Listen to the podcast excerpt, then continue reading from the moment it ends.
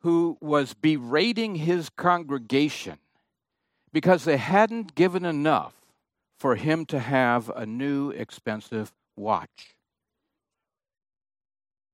So the question was what would you call such a watch? The answer a Timex.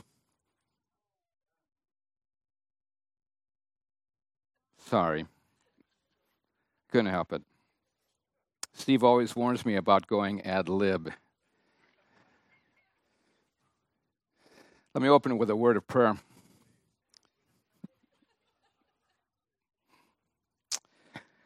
Father, we are amazed by your faithfulness, especially when we recognize our continual distraction that leads us into idolatry in many cases.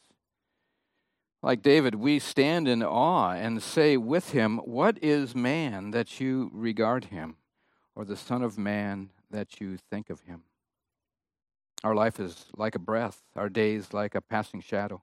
We lose our proper focus, but you continually draw us back because it is not possible for your Son to lose any that he has redeemed. Father, as we look into your word in the moments ahead, give us ears to hear and eyes to see and hearts that are turned again to your goodness and the promise of mercy in Christ. And it's in his name that I pray. Amen. In the recent weeks, we've been learning about the doctrines of grace, and they're summarized by the acronym TULIP, um, which unpacks these things. And Pastor Steve has taught us that these five points of doctrine are captured by the five alones. The sola is the Latin word for alone. Faith, it's grace alone through faith alone, in Christ alone, as revealed in Scripture alone, for God's glory alone. And these solas had been lost in the dark days of the church, but they were recovered when the Spirit of God worked through men like William Tyndale and Martin Luther and John Wycliffe and John Calvin and the Reformation that brought back to the church and to Christians the true hope that we have in the gospel. These doctrines are found throughout the Bible, but they originate in the book of Genesis. That's the one reason for this study titled Infinite Grace and Ultimate Blessings. We've been in it since about 2020, and it was originally titled, subtitled Foundations of Redemption, but I've turned it into Foundations of the Doctrines of Grace because they occur here in Genesis. In our study, we've learned that the fall of humanity in the garden that was described in Genesis 3 brought what is called a radical corruption or a radical depravity to the human nature. Radical mean it's it's not as if we are always doing the very worst things we can possibly do. It refers to the fact that what we do is always tainted or tarnished by our fallen nature. The doctrine of unconditional election means that before time began, each person was chosen by God to be redeemed through Jesus Christ.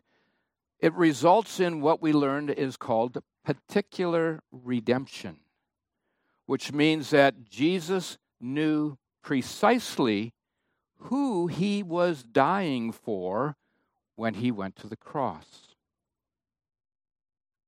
Last week we learned about efficacious grace, efficacious grace, also called effectual calling, which says that all those that God calls by his gift of faith will believe and will persevere or will, uh, will remain believers and be saved.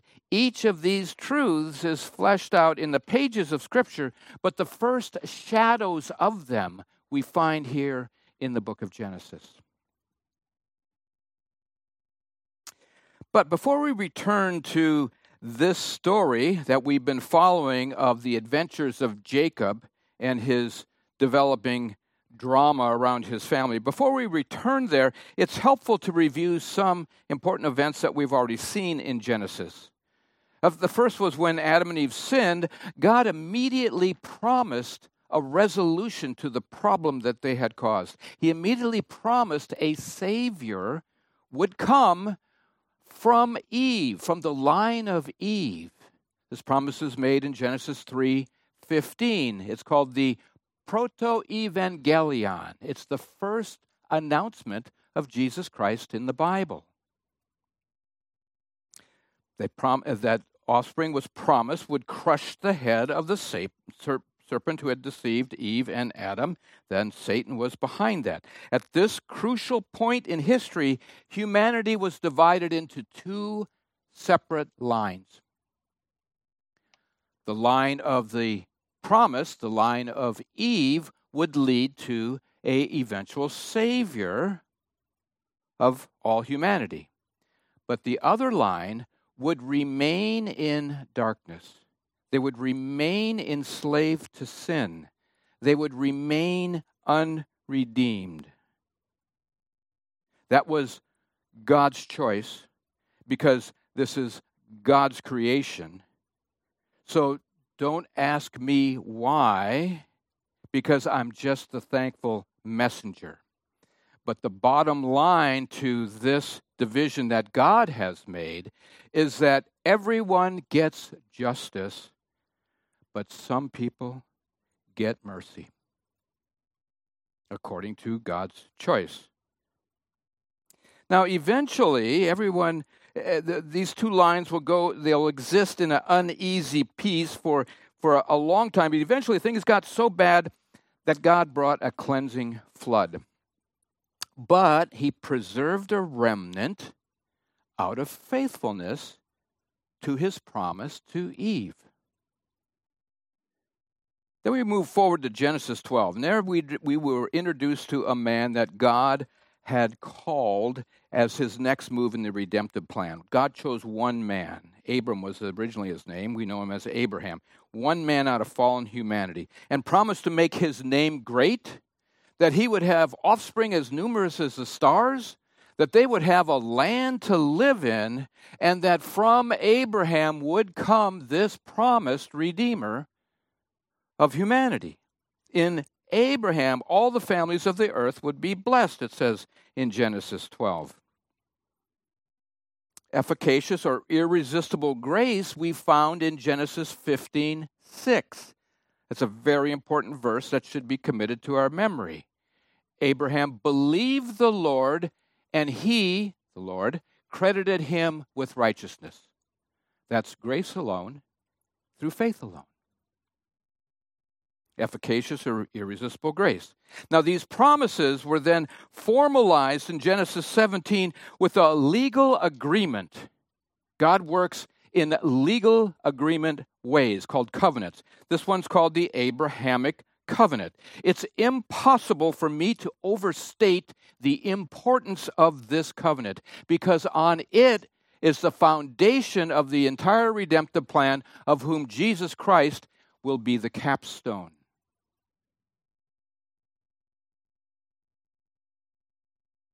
We've seen then how God worked his plan to bless Abraham with this blessing, with this promise, despite some tragic failures. And then God passed the promise to Abraham's second son, Isaac. Isaac continued in faith like his father, yet, when God told Isaac that Jacob would receive the blessing, not Isaac's favorite son Esau, Isaac rebelled. He didn't like God's plan. So God worked through sin and deception that was pulled off by Rebekah, his wife, and Jacob, his second son, to trick uh, Isaac into giving Jacob the blessing Isaac wanted to give to Esau. God's choice of Jacob was made clear then when Jacob was given a dream. He fled from uh, Beersheba, where he was living with Isaac and his family because his brother Esau was going to kill him. He fled, and as he fled, he stopped at Bethel for the night. And he laid there, and God gave him a dream. He saw angels ascending and descending on this stairway that led to heaven. And he hears God promise to protect and prosper him. Now, Jacob realizes that this is the Lord was in this place. He builds an altar there, just as his grandfather Abraham, Abraham had first done when he came into the land. Then Jacob, Jacob continues his journey. He ends up in Haran. That was Abraham's hometown. And there he meets the beautiful Rachel. She is the daughter of his mother's brother, or Jacob's uncle, named Laban. He's smitten by her, falling in love. He agrees to work seven years for the hand of Rachel. But on the wedding night, Laban substitutes his daughter Leah. Jacob wakes up in the morning to a surprise, you would say, seeing that the deceiver has been out deceived by his uncle Laban. But he recovers nicely, and he ends up with both sisters as wives in exchange for seven more years of service to Laban. Well, that brings us to our text today. It's in Genesis 29 and 30. So I invite you to open your Bible, Genesis 29, and we'll begin in verse 31. And I invite you to stand as I read a portion of this text. Genesis 29, beginning in verse 31. When the Lord saw that Leah was hated, he opened her womb. But Rachel was barren. And Leah conceived and bore a son, and she called his name Reuben. For she said, Because the Lord has looked upon my affliction, for now my husband will love me. She conceived again and bore a son, and said, because the Lord has heard that I am hated, he has given me this son also. And she called his name Simeon. Again, she conceived and bore a son, and said, Now this time my husband will be attached to me, because I have borne him three sons. Therefore his name was called Levi. And she conceived again and bore a son, and said, This time I will praise the Lord. Therefore she called his name Judah. Then she ceased bearing.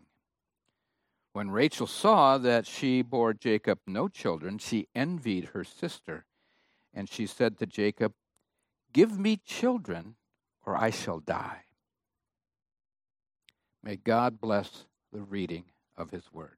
Please be seated.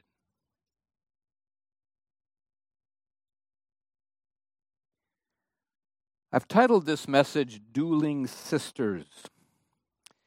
In this passage, Leah and Rachel are locked in a life and death power struggle for the affection of their shared husband. Jacob, in this society, Jacob, their husband, would have expected them to give him sons because the number of sons was the measure of a woman's worth. So whoever won this duel would gain security. The loser would be consigned to obscurity.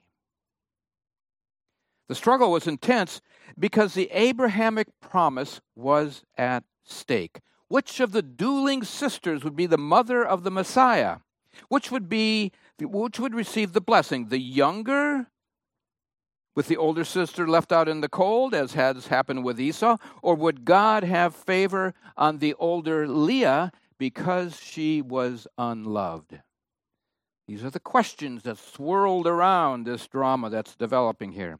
The one big idea that I want to draw out of this text is on the top of your handout, and it's this The struggles in Jacob's family confirm the doctrine of perseverance. On the one hand, the story of the dueling sisters is about the futility of idolatry. But more importantly, it shows us that the God who calls people out of darkness and into his kingdom will complete the good work he began all the way to its glorious end. Every one of God's people will persevere and he will preserve them, however you want to make that last tulip P, because the God the Spirit preserves their faith to the day that our faith becomes sight. So we'll look at this story in four parts. First, God saw. Second, Rachel saw. Third, Leah saw. And then finally, God remembered. God saw Leah was unloved. Rachel saw her sister gain an advantage.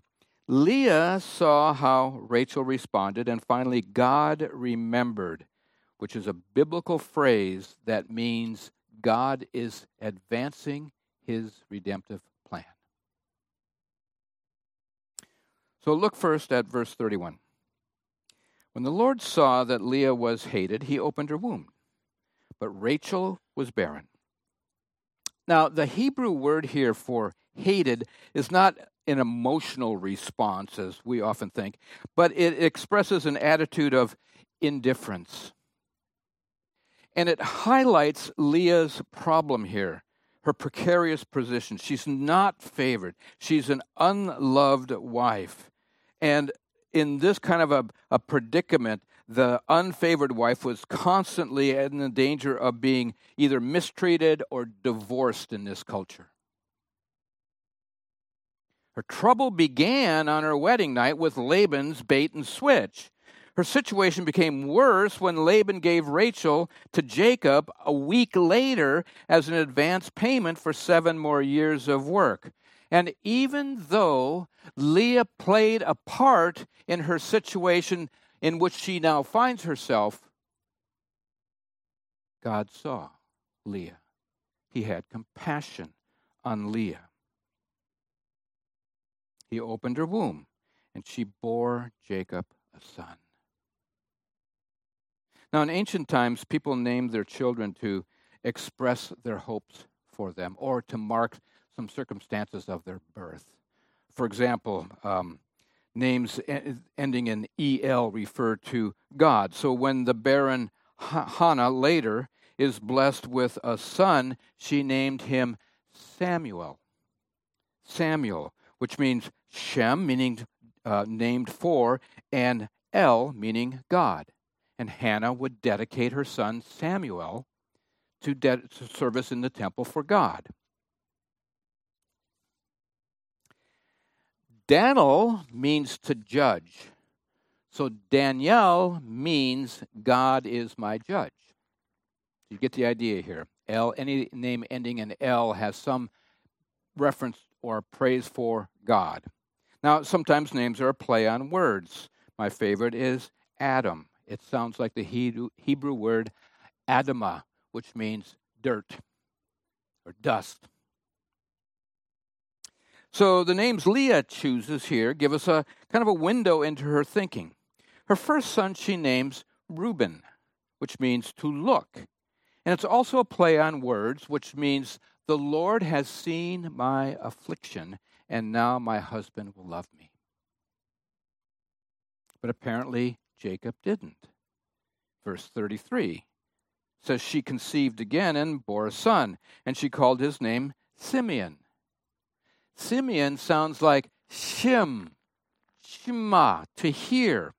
And the Hebrew word, uh, hearing. So even though Jacob remained cold to Leah, apparently um, she thought God had heard her, but he didn't hear because Jacob remained cold.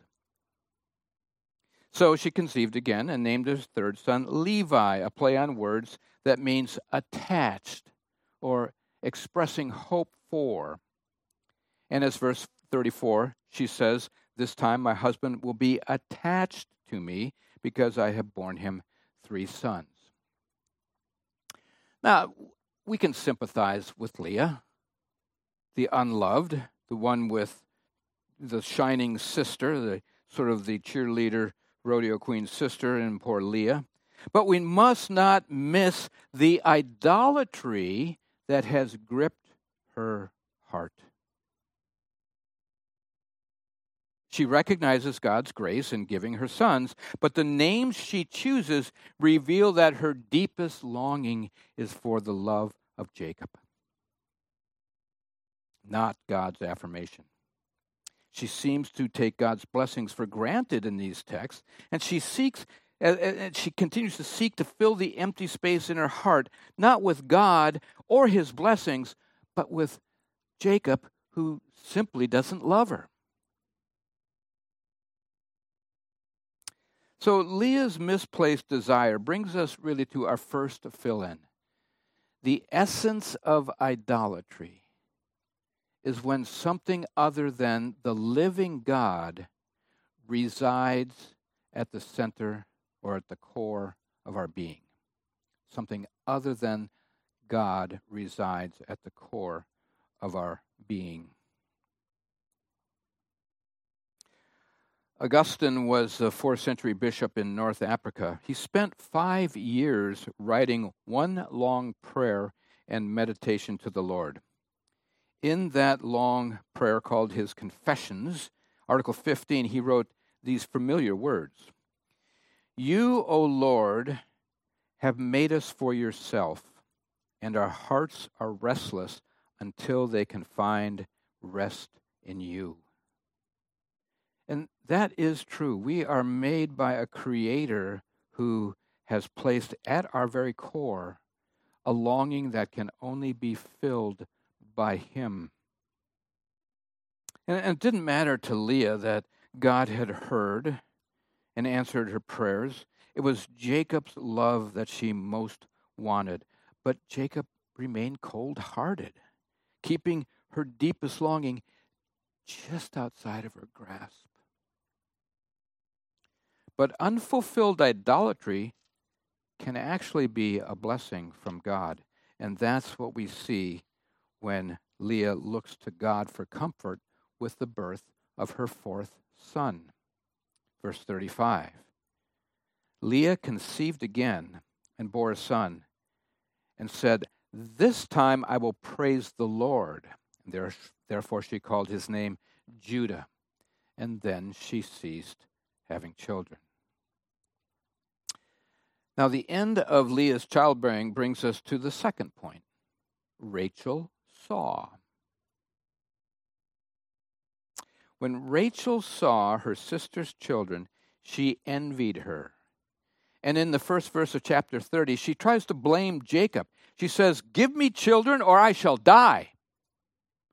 Now, there's a deep irony here and a lesson about being careful about what you ask for because the original hearers knew that Rachel would later die in childbirth. But now the real problem is not Jacob, it's unprayed prayer. Unprayed prayer. When Jacob's father Esau or Isaac found that his wife Rebekah was initially barren, he prayed for her for 20 years. That's not what Jacob's doing here. Instead, he responds with anger and he cuts down Rachel. He says, Am I in the place of God who has withheld from you the fruit of the womb? In other words, he shrugged his shoulders and blamed God. What does that remind us of? Adam in the garden. And these unprayed prayers that he had seen his father Isaac make for his mother, it just seems to go right over his head. Jacob then fails to provide any godly leadership to his family in the next step. So Rachel offers her maid Bilhah as a solution, and under ancient Near Eastern law, any child born to this sort of um, surrogate would be the child of Rachel. So he offers her uh, Bilhah and Jacob takes the path of least resistance, even though he knows the heartache this had caused in his grandfather's family when Sarah, his grandmother, gave Hagar to Abraham, and the result was Ishmael.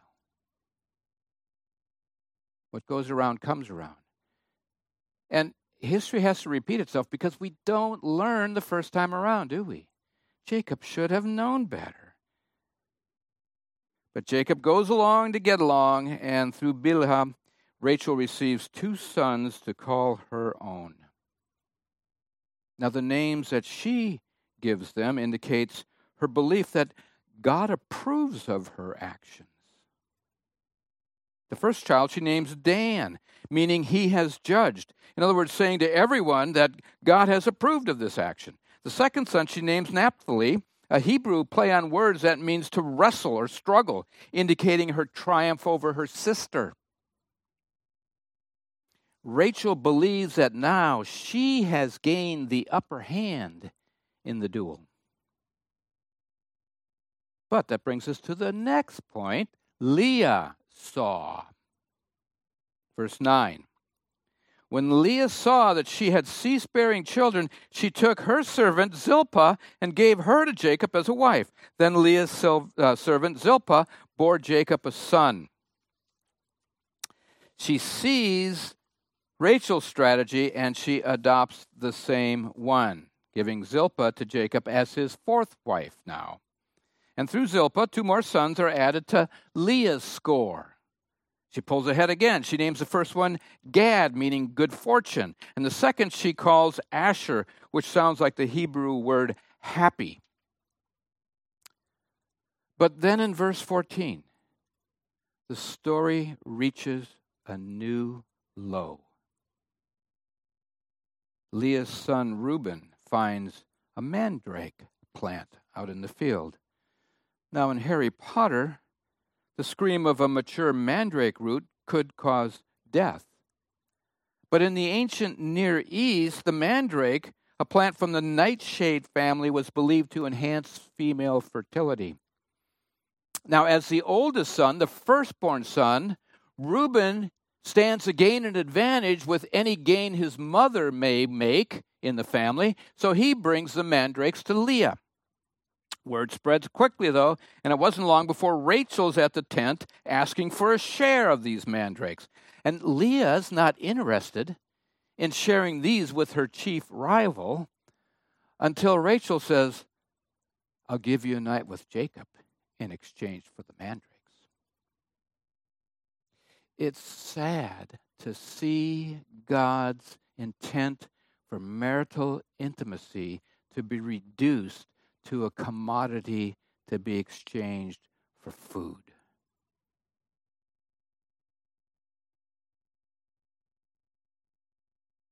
Irony number two is how Jacob is reaping what he had sown years before when he insisted his brother Esau trade his birthright for a bowl of stew. But most ironic is that Leah, who gave up the mandrakes, is the one who becomes pregnant.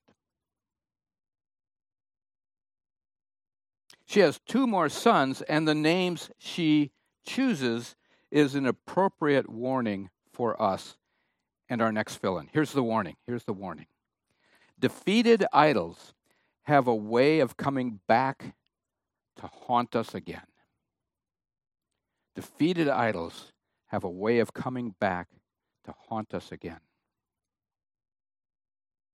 Remember when Judah was born, Leah said, Now I will praise God. Well, now she names her new son Issachar, a word whose root mean root uh, meaning is to hire or paid for service.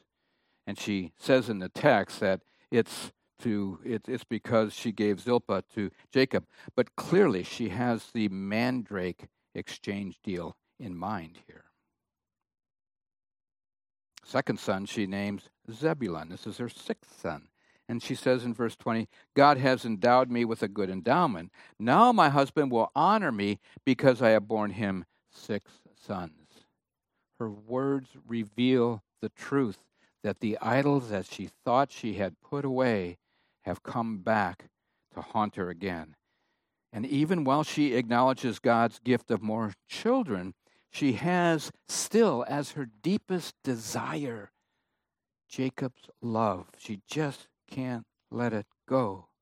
And you know, maybe she does win a bit of his affection because in verse 21 it says that she later bore Jacob a daughter that she named Dinah. But the joy she should have over being blessed by God with more children is dimmed by the unfulfilled desire for her husband's affection. Now, it would be a downer if the story ended here, except for our last point God remembered. Follow along as I read from verse 22. Then God remembered Rachel, and God listened to her and opened her womb. She conceived and bore a son, and said, God has taken away my reproach. And she called his name Joseph, saying, May the Lord add to me another son. God hadn't forgotten Rachel, but Rachel sure seems to have forgotten God. Looking into the beautiful face of her newborn son, Joseph, she gives him a name that says, God, do it again. Do it again. She's not satisfied with what God has given her. And like vampires, it seems that when we think we've killed our idols, they just don't stay dead.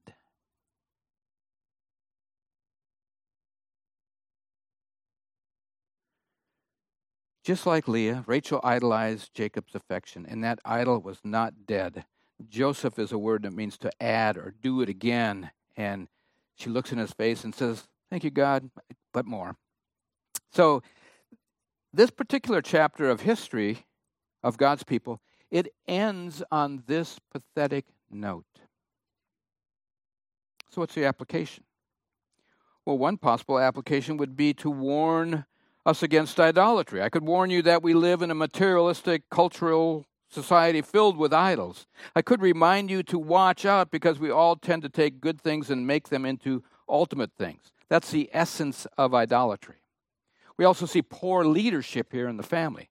So we could talk about male headship and proper leadership, but also to listen properly to his wife and, and, and to evaluate all things that the two of them working together come up with, evaluate them in the light of Scripture, and have a proper biblical leadership family. We could make that point as well. But you know what?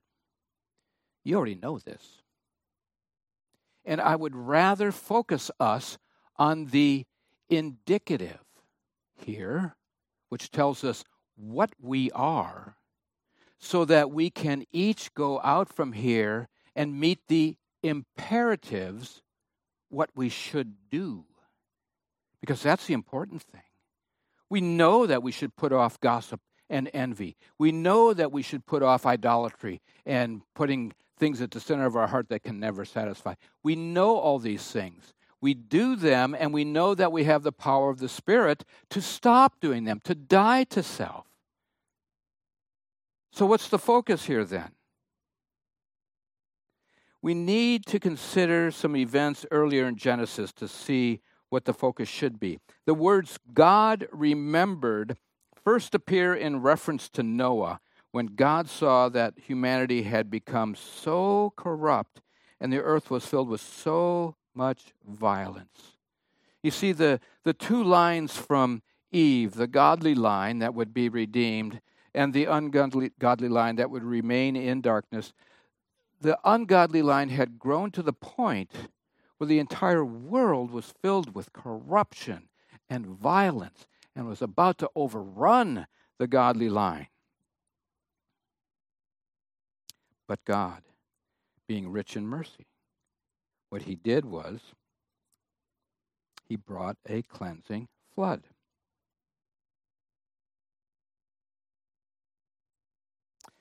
Satan's power had become so numerous and so violent that the text says the Lord regretted that he had made man on earth and it grieved him to his heart. So God brought this great cleansing flood. But because of his promise to Eve, he preserved a remnant of his creation and his creatures through Noah. Now, when the judgment was done, Genesis 8 1 says, And God remembered Noah. God then dried out his earth, and he gave Noah the same instructions he gave to Adam be fruitful and multiply. But then God made a covenant promise. Genesis 9:11 God said to Noah, I establish my covenant with you. Never again shall there be a flood to destroy the earth. When I bring clouds over the earth and the bow is seen in the clouds, I will remember my covenant that is between me and you and all flesh, and the waters shall never again become a flood to destroy the earth. It's a covenant with a covenant sign, rainbow. This promise is called the Noahic covenant, and it's the reason that God brings the rain and the sun and the change of seasons so that all things on earth can be fruitful and flourish. This is called God's common grace, and it's given to both the unredeemed and the redeemed lines of humanity. Now, standing alongside this covenant of common grace made with Noah is the special grace of the Abrahamic covenant given in Genesis 17, where God binds himself to the promise to protect and give countless offspring and a land, and ultimately the promise of a Savior for humanity that he first made to Eve, then made to Adam or Abraham in Genesis 12, and now confirmed by covenant in Genesis 17. It's unchanging. It's the foundation of the entire redemptive story. And the messiness that we see in the story of Jacob and Leah and Rachel and throughout the history of Israel is because it's messy business redeeming people from a powerful foe. Maybe your God's act of bringing you into the kingdom of light was smooth and pleasant. Lucky you, wasn't for me. It's not easy dying to self. It's nasty business putting off some of these idols. So, the reason for all the drama that we see in Jacob's family is because of God's work to rescue these first saints in spite of the resistance that comes from their fallen nature. God is molding them into the image of Christ to be his people. And it's loud and it's hot and it's dusty industrial work. And that's why we see all of this drama throughout the Old Testament. And that's why we experience all the drama in our own lives. In other words, God remembered, alert us to the fact that God has a, is now advancing again his redemptive plan. God remembered Noah, and the plan advanced. Now, God remembers Rachel as he begins to broaden the base of his redeemed people from one man called out of idolatry in the city of Ur, they were moon worshippers, to his son Isaac, to Isaac's second son, Jacob, but now he's expanding it out to Jacob's 12 sons as God steps up the pace to grow the nation of Israel.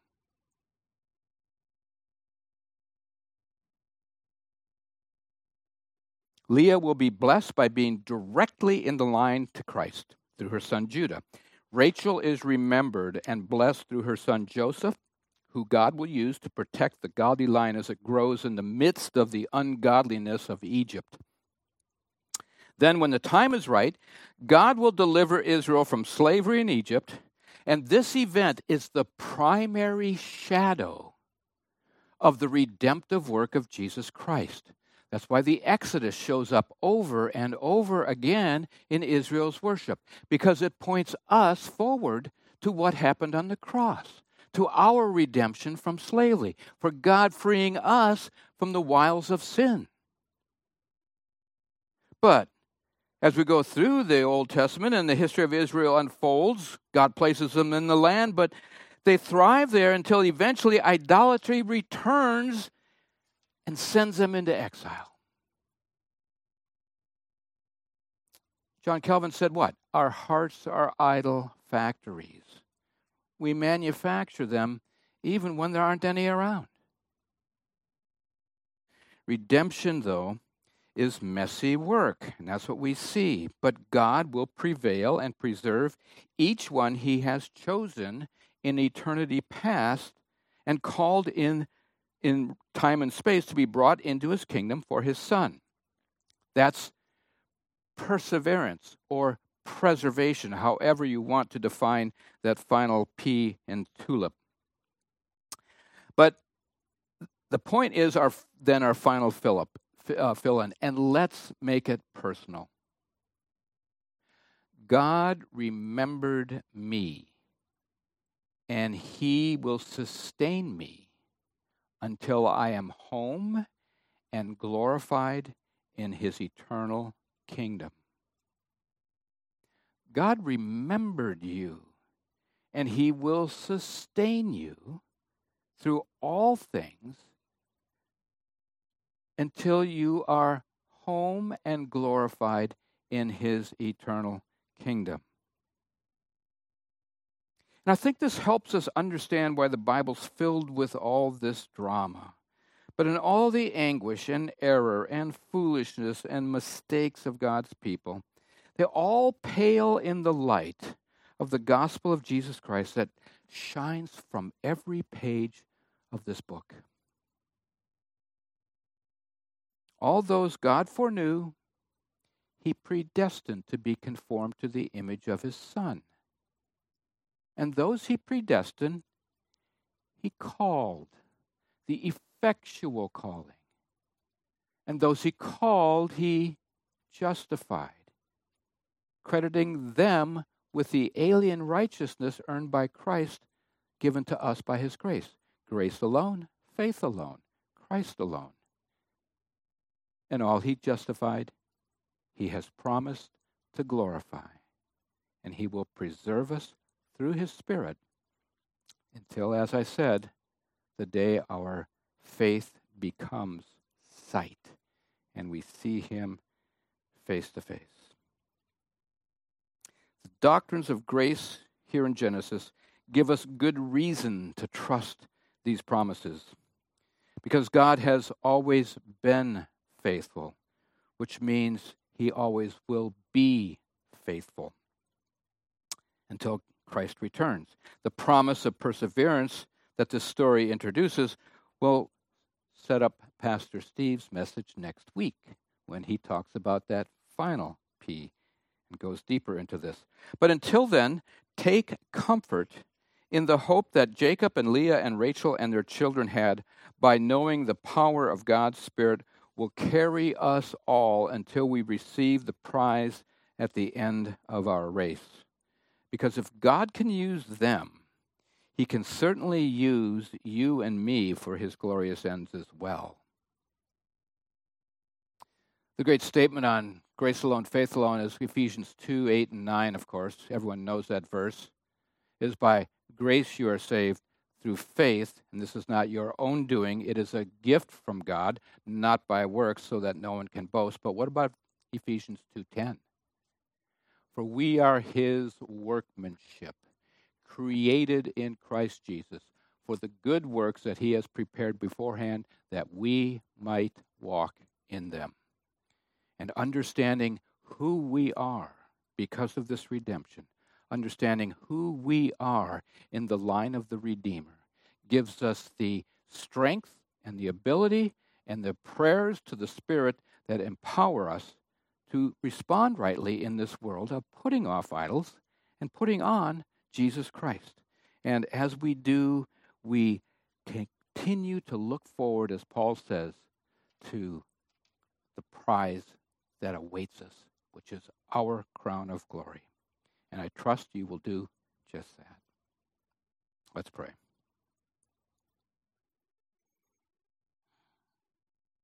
Father, we are so thankful for your power to bring us out of darkness and into your glorious light. We're so thankful that you have written our names in your book of life in eternity past. Before anything was, you knew. And what you have brought about in time and history, time and space, is our salvation. And we thank you that you have promised to preserve us so that we can persevere in the strength of your Spirit. And may your Spirit encourage us to meditate on your good blessings so that we would enjoy the good things that we have from you, from your common grace, yet hold as our ultimate joy Jesus Christ, our Redeemer, whom you have given to us by your special grace. Father, we can't thank you enough, but we do our best to glorify you in all that we say and do. And in this, all of God's people said, Amen.